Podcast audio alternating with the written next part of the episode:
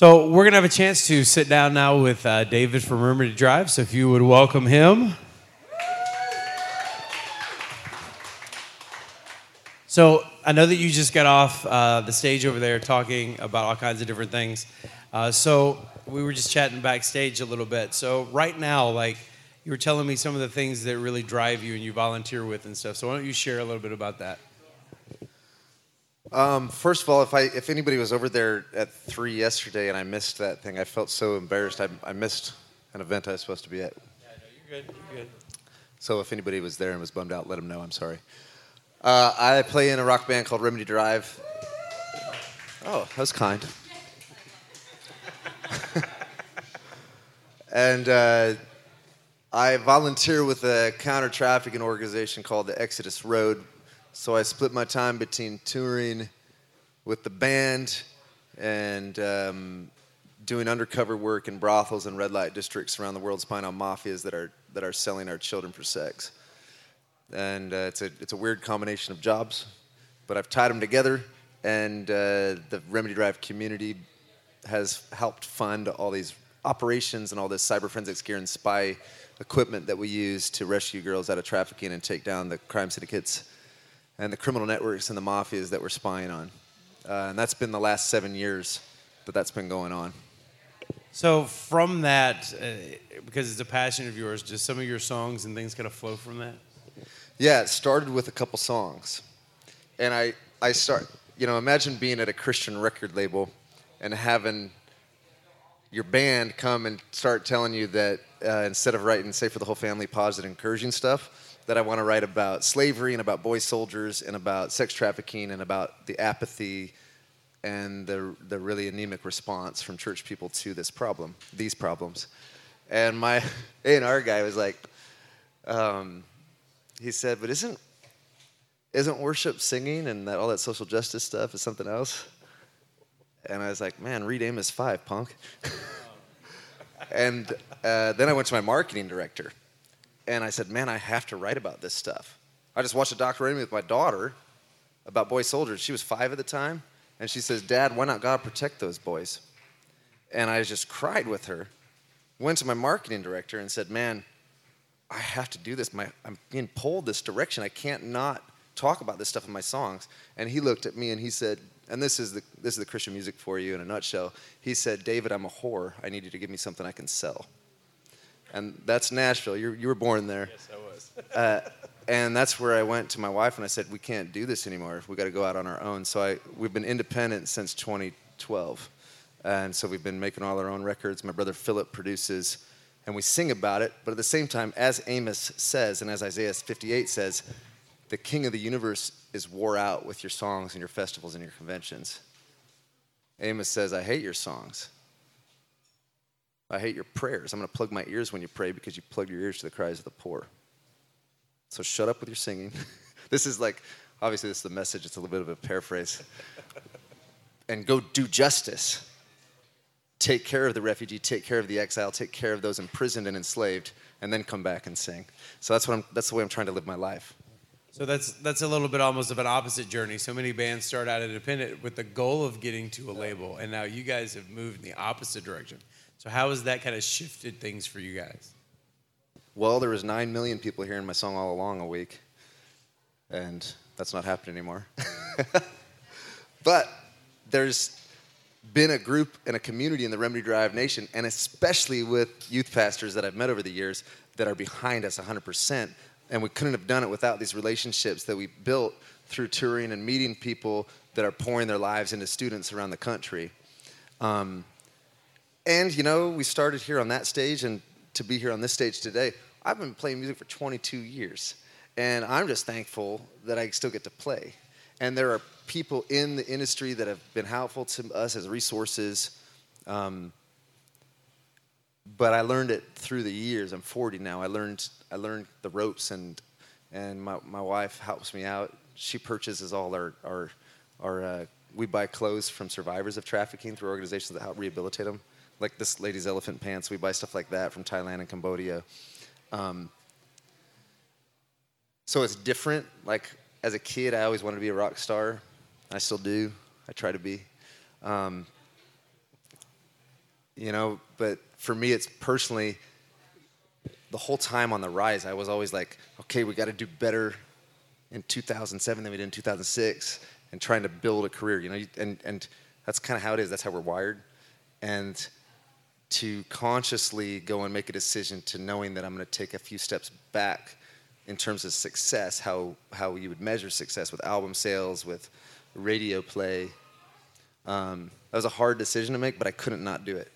Because I looked at that marketing director and I said, man, I'm not that. I don't use that kind of language. That's not who I am. Right, right. So you were doing so many shows, and now you're only doing sixty a year. Does that make the shows have a different feel? Does that make them, yeah, that's like... a good question. I like that question. That it they're more special. Because I never dreamed when I was sixteen, and I started writing music at thirteen, I never dreamed that anybody would sing along. Um, a year ago, I played in Denmark for the first time. And you don't realize that when you play in another country that, in the same way that one person might sing "Hold On, Daylight Is Coming," and you can you can tell when that person's singing that they have an accent, you don't realize that a, a crowd also has an accent too, which was really fun. You know, the whole crowd sings my song with an accent. Um, so everything's more special, and I'm grateful for it. Whereas before, I had this sense of entitlement. I'd like, you know, I never said it, but sometimes like, man, you know who I, you know who we are. You know, you had that sort of mindset, and to to. to be forced to be humble about it and just be grateful and, you know, to carry my own gear. I love, I like doing it. And I'd rather play sixty shows and make enough money doing that to provide for my family and to give me time to do the volunteer work uh, than be missing out on my kids' lives by playing one hundred. We played two hundred shows a year in twenty ten. That's too much. Man, there's a fiesta going on out there. We're missing out. So you said you started here at Creation. So does Creation have a special, like, is this, like, how do you feel about being here again? Well, I mean, the first time we played Creation, I think it was two thousand nine or two thousand eight. Okay, okay. So it was a good ten years in our career already. But coming back, you know, this, I don't know a lot of Pennsylvania other than Creation. Pennsylvania's just this massive rural community, right, with beautiful trees and hills. All right, right. Um, it's special to come back, and I love the Darpinos, uh, Bill, and then get to know Josh. And every time I see Bill, we always reminisce about the first time we met at a, um, like a showcase. Our, our our record label or booking agency put us on this showcase for people that book festivals all over the country, and me and Bill just kind of hung out and talked about C S Lewis for a long time, and we both remember that. It was like twelve years ago. Nice. So most of the people in the room uh, are youth leaders, people that work with teenagers. Like, what encouragement would you give them um, today? Like, whether it has to do with the trafficking, whether it has to do with, like, how would you speak to them just to challenge them today? I'm distracted by this party out there. It looks so fun. So I don't know how to say this without it being misinterpreted. So please extend to me as much grace as you can. But I would encourage you to figure out how to be honest with the kids. Because the questions kids have, and I meet kids all over the country and all over the world, and no one's being honest with them. And they're going to start hearing true things about Scripture, about Christian culture, about the history of the church in our country that no one's telling them, and it's going to stumble them. And they're they're not going to know what to do with it when they hit college, because they're going to find out the truth in college.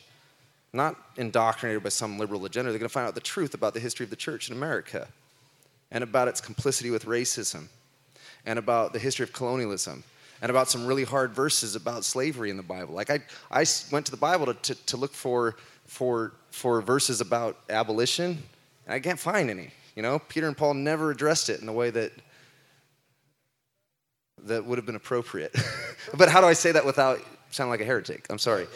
Uh, and these kids are smart. They're brilliant kids. I hang out with them, but they're scared to be honest with you because, because they're used to people saying, well, you can't question that. You can't question that preacher. You can't question that authority figure. And you know what? Most of them, by the time they're fifteen or sixteen, are going to have several authority figures and leaders that totally, totally offend them and stumble them through some sort of major moral failure, and these kids are just lost in the midst of all this, and they're going to say, look at the fruit of this thing. I don't want anything to do with that. As evidenced, if you read through all the uh, Pew research and the, the how we're losing our kids. So I don't know all the solutions, so I'm just saying as a parent, I'm just really honest with my kids. My kids know all about sex trafficking. Um, they're really confused about how Christianity was so um, so ingrained. The, the, the, the idea of separation of races came really from a Christian worldview and from people quoting the Bible. And my kids are like, what is this, Dad? Why is it this way? And they're finding out in school. You know, they read about slavery in school. They read about... Um, Being in Nashville, man, I, I live like a mile from the Nathan Bedford Forrest statue. Oh, yeah. He founded yeah. the K K K, yeah. and it's right there, and there's a ton of Christians defending this statue. This guy was an awful guy, that, that, and the statue was put up by the guy that assass- or defended the assassin of Martin Luther King Junior So it's like the kids are seeing that stuff. They're on social media. They're seeing the debates, and they're just looking for someone to say, maybe, I don't know. Why does it say this in the Bible? I don't know. I think your students should hear that from you all the time. So how old are your kids? Uh, thirteen, eleven, and eight. All right, so you're getting into those teenage years. Yeah, I'm scared. So you're hearing a guy kind of trying to work it out on my own because I'm right, scared of right. losing them. How? What? What? Your oldest boy or girl? My oldest is a boy, Jack. All right. Named after C S Lewis because my wife wouldn't let me name him Clive Staples. What? I think he appreciates that. I think he does. Go, so, even Clive Staples, when he's a kid, he said, yeah. my name will be Jack. So yeah, absolutely. Jack like, I mean, who would want, yeah. So, Clive, Owen, Clive Owens. So you have boy and... Boy and then two girls. Boy and two girls. Oh, I have a daughter that's twenty-one, and so I pray for you. So it's a, it's a challenge. So so how does how do they feel as teenagers and preteens about some of the work that you're going and doing around the world? Well, Stella was... Um, she was only three. And so when you're talking to a three-year-old about sex trafficking, it's different than talking to a five-year-old. Right. But it was my five-year-old that watched that Kony twenty twelve video and said, Dad, why not God protect those boys? Yeah. And practicing what I preach, I said, I don't know. I'm kind of angry at him. And we cried together. And, I mean, she's talking about seeing boys carrying A K forty-sevens enslaved and their sisters being raped, the child brides of generals. That's my my daughter's five at the time. And she's, is it too much for her to handle? Why is it that we're so scared of sorrow? Why is it that we idolize safety and security, put it in all our slogans, put it into our foreign policy and the way we treat strangers and foreigners? But Jesus was a man of sorrows that was acquainted with grief, and I want my kids to be like the man of sorrows. So as a family, we intentionally put ourselves in close proximity with suffering and sorrow and pain because that's what Jesus did, and that's the way that Jesus wants us to be. And there's a lot of youth groups that come to Nashville and we, that will feed. We go down to the War Memorial, yep. and there's several hundred homeless people that get fed every week, and we get to participate in that sometimes. And I just want my kids to see the world for what it is. Because the suburbs are a lie. It's Disneyland. And yet the majority of the world lives a certain way. So I... Stella, though, at three, one of the low moments of my life was when she said, Dad, when you go and rescue girls, do you have a lightsaber? And I hated having to tell her no, man, because that image of Anakin Skywalker in her mind and that child's mind is no longer there. And then Ava's like, she is older, and I mean, they walked those streets with me. I took them over last year, and we walked on, in Bangkok, Thailand at midnight, right down the same streets I work, and I'd whisper in their ears like, I was like, that hotel right there, I got escorted by a, a mobster up to the seventh floor of that hotel, and he frisked me. And I took videos. He didn't find my video camera, and we took videos of all these girls that they're selling in that hotel, and we we took down that mafia, baby. And I got to tell my daughter about that, and she saw it. And then I noticed for the first time on those streets, usually there's so much, so many women trying to sell themselves to you or pull you into their brothels. Or walking down with my kids was the first time I wasn't getting grabbed in the arm or getting pulled into these places, you know. And people just looked away, and I was like, Stella, you got to smile at these women. They're wonderful women. These are kind of these are kind of women Jesus Christ hung out with, and so just to talk to them about it that way, And I loved it that my eleven-year-old, and this is why I think, man, we're talking about young kids, and not everybody should tell their young kids about this, but by the time kids hit their teens, they they need to know what the world is. Um, Ava was eleven, and, and so I interviewed them, and I videotaped it. You can go to my website and see, you know, Remedy Drive slash journal. Uh, I asked her, I was like, how'd that make you feel?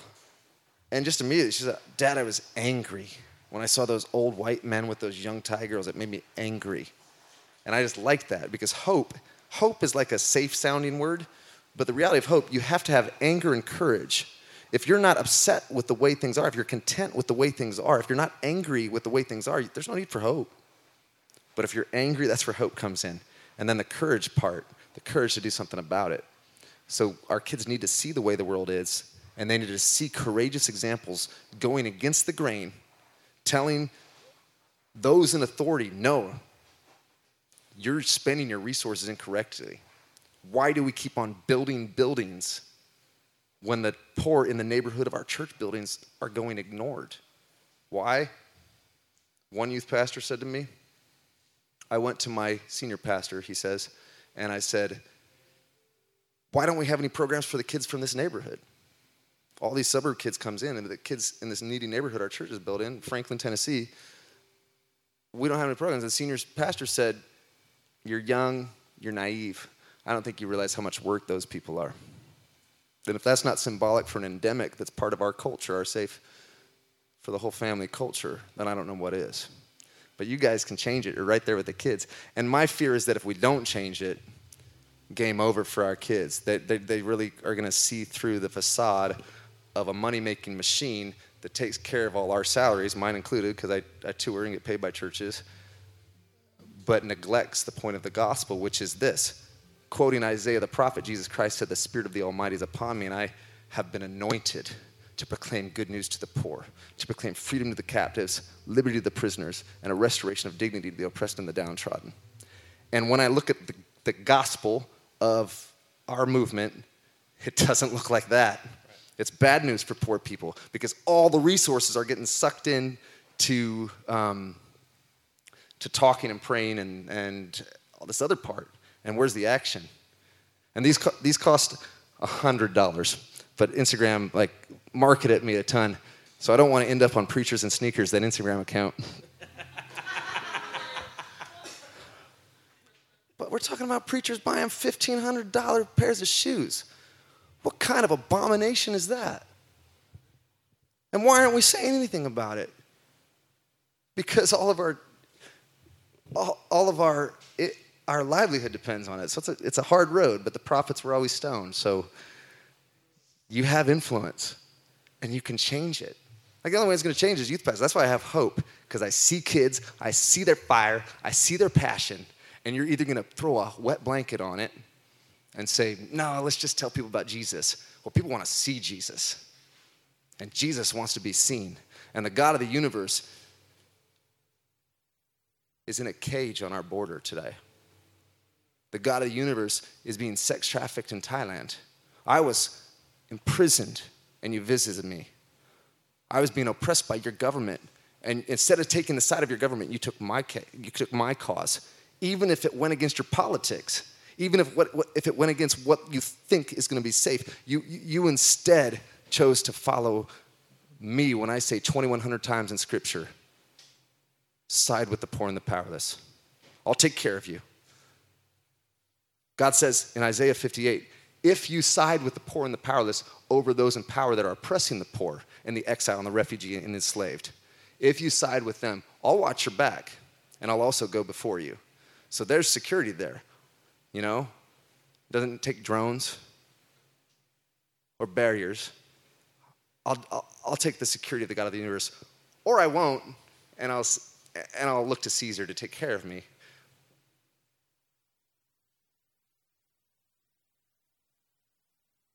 But I want to trust that what he said is true. Or it might cost us our life. You might tell a kid, go live dangerously, and then you'll have to, to tell that kid's parents that they died in India fighting against sex trafficking. Or they went to work with refugees in Turkey, and they lost their life. And this girl that was eighteen came up to me and said, I heard you speak at a festival last year, and I'm going to um, Myanmar. And her mom was with her, and I was like, oh, shoot. And then I looked at her mom, and I said, this is not my fault. This is your fault. You raised her right. But wait, let's nudge that. You know what I mean? Let's nudge that. Uh, and that's what's exciting about the kids you're working with, man, because they have a fire. And I just don't want to see that fire go out. I want to see I want to see you breathing oxygen on it. Tell them they can do things. Tell them their five loaves of bread and their two fish matter. As naive as it sounds, as audacious as it sounds, tell those kids that their little offering, their little contribution to justice and mercy and compassion, as commanded and instructed by the teachings of Jesus and the rest of the scripture, that those things matter. And that is how the world's going to change, is as the kingdom of heaven is realized through the actions, the selfless actions of humans that put the priority of the kingdom over the laws of the land, over their own safety, and over their own, all of our own opinions. And obviously this is all opinion, but. Well, for those that were just in the last session, you'd know how ordered that is, because that's so close to what Jason was challenging us to do, is to encourage and breathe life into our students' dreams and visions. So if you've got questions that you want to ask, if you want to come up, I'll uh, just, you can just line up over here and uh, you can ask uh, questions. So if you want to come.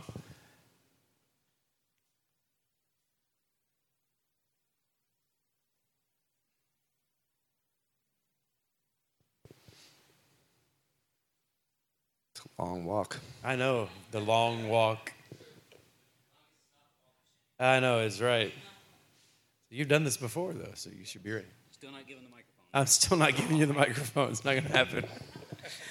Hey, um, the question I have, what do we do when we have senior pastors that may not have the same vision we do in trying to help the more marginalized? How do we help them catch it besides prayer? I, I'm doing that part, but is there anything else that you could think about and recommend? Oh, that is such a hard question, man. I don't know. I'm sorry, I have no idea. Well, tell them to read the Bible. Well, you're, but by your example, well, by your example though, you took your kids and you let them see, like you yeah. exposed them to the truth. Yeah. And so helping, sometimes helping your pastor see the need, and, and those things can even awaken them. So I don't want to say anything because it could cost your job, and I've seen it happen before. Yeah. All right, just just maybe read Amos five and Isaiah fifty-eight. And when Jesus says, uh, I was hungry and you didn't feed me, I don't know you. Without making any theological assumptions about what that means, because I don't know what it means. Because um, when Jesus gathered the nations, that's what Matthew Matthew was talking about. He's saying when Jesus gathers all the nations together, he's going to judge nations by the sheep and the goats based on what they did for the most vulnerable and the exiles and those running for refuge. And then it says that in Ezekiel, it says the real sin of Sodom was that she was arrogant and overfed. She she had too much, and she was unconcerned about the cause of the needy and those coming into her borders. And that's the only time it says what the sin of Sodom was in Scripture. So there's, there's twenty-one hundred verses that talk about this stuff. Like, it's overwhelming.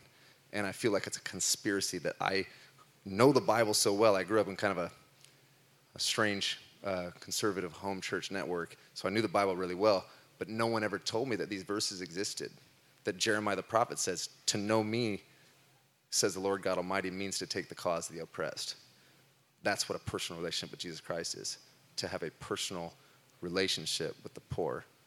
And I always thought, oh, I don't want to do that stuff.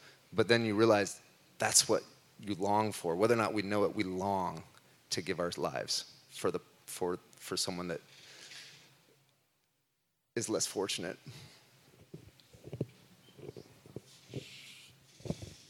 Shout out from Bel Air. You came to play at our church. You know, you Brendan, Brendan my, uh, Moore. Uh, you guys watched my, uh, oh yeah, Bam. That's Bam, right. yeah. yeah. Okay, so.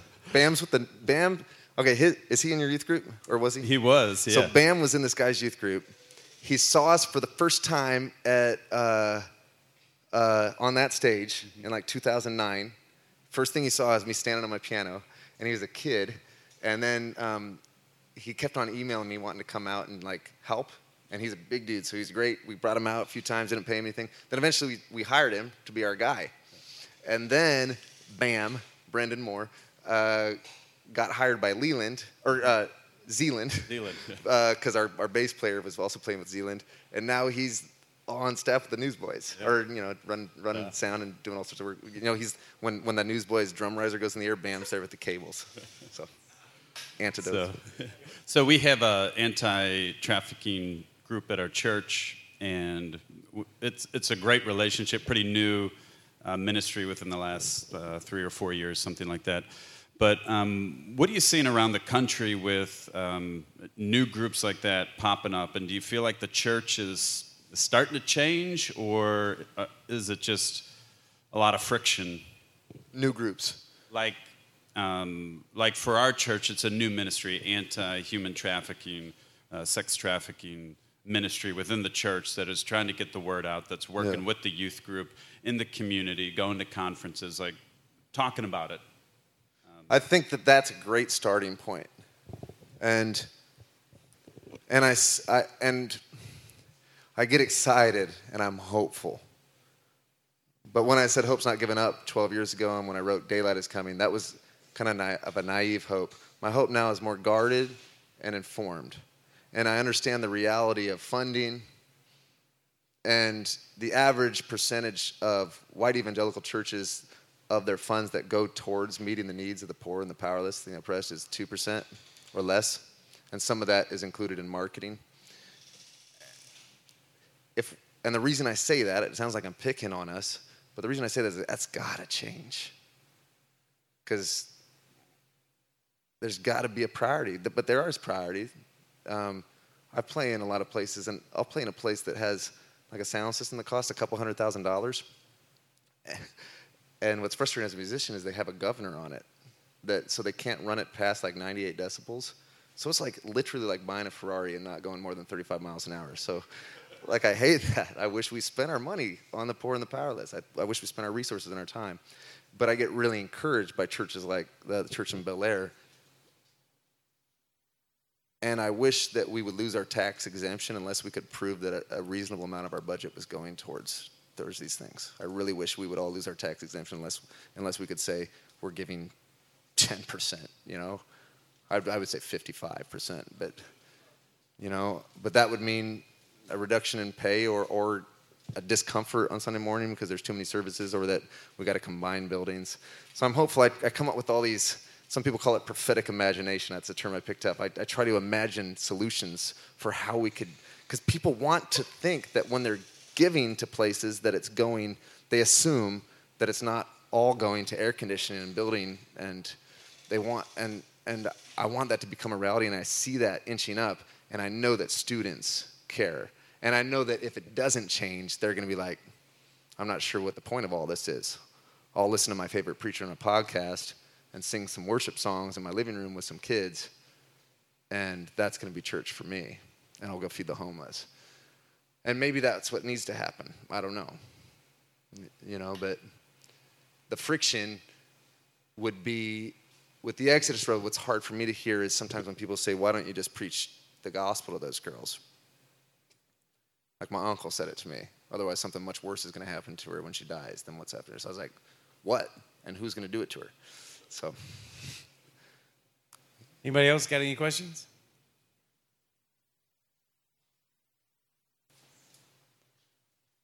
Um, you kind of hit, you kind of touched on it, and uh, and I think my wife would fall into that category too. Um, the fear no. of our children being injured after we've gone to all this trouble to raise them, no. and uh, and she would just be very fearful sending them into that situation. I think the suburbs would, in general, would have that trouble, and we're in a little tiny country church.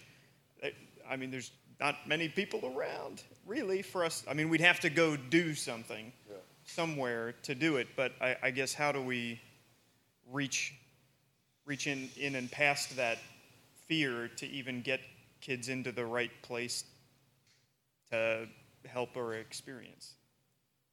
I, I think something that's very, very evident with those with eyes to see and ears to hear is to see fear being harnessed by those in power uh, to keep us apathetic towards the plight of people that we could be helping.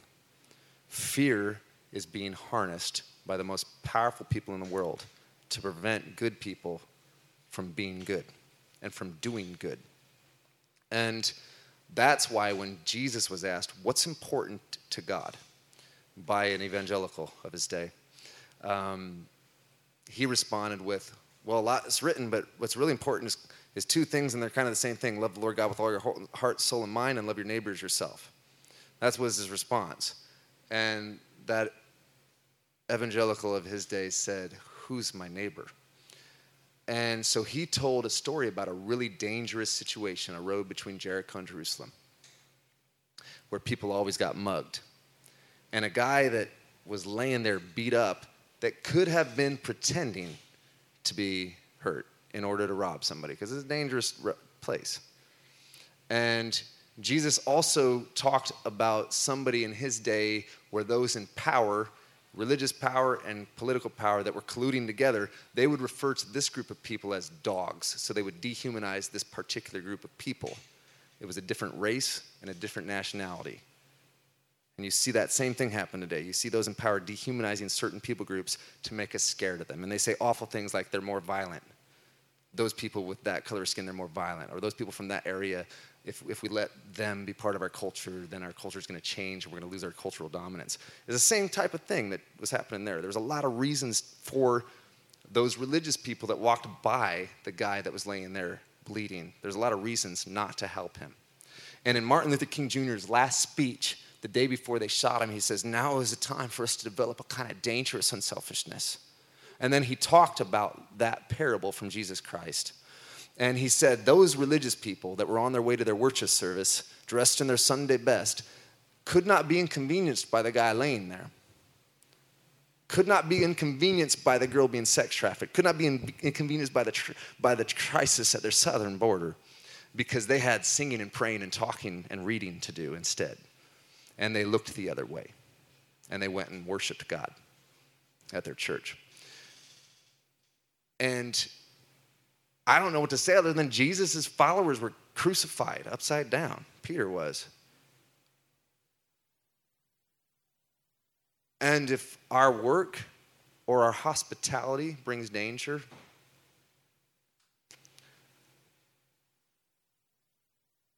we have to, as followers of the King, say, what's going to happen to them if I if I don't help them? Instead of saying, what's going to happen to me? What's going to happen to my privilege? Am I going to be less rich? Are they going to mooch off of me? Why don't they just help themselves? Why do I fly all the way across the world? Why not just work here? All those questions, I think it's I think it's just part of our gospel. That's what we claim to do. Let's do it. Or, as God says, according to Amos, let's stop singing. I really am dumbfounded to hear as Syrian kids were drowning in the Mediterranean Sea, I could not believe that so many people would sing on Sunday morning, Spirit, lead me where my trust is without borders. I, I can't put my trust in, in horses and chariots or drones or tanks.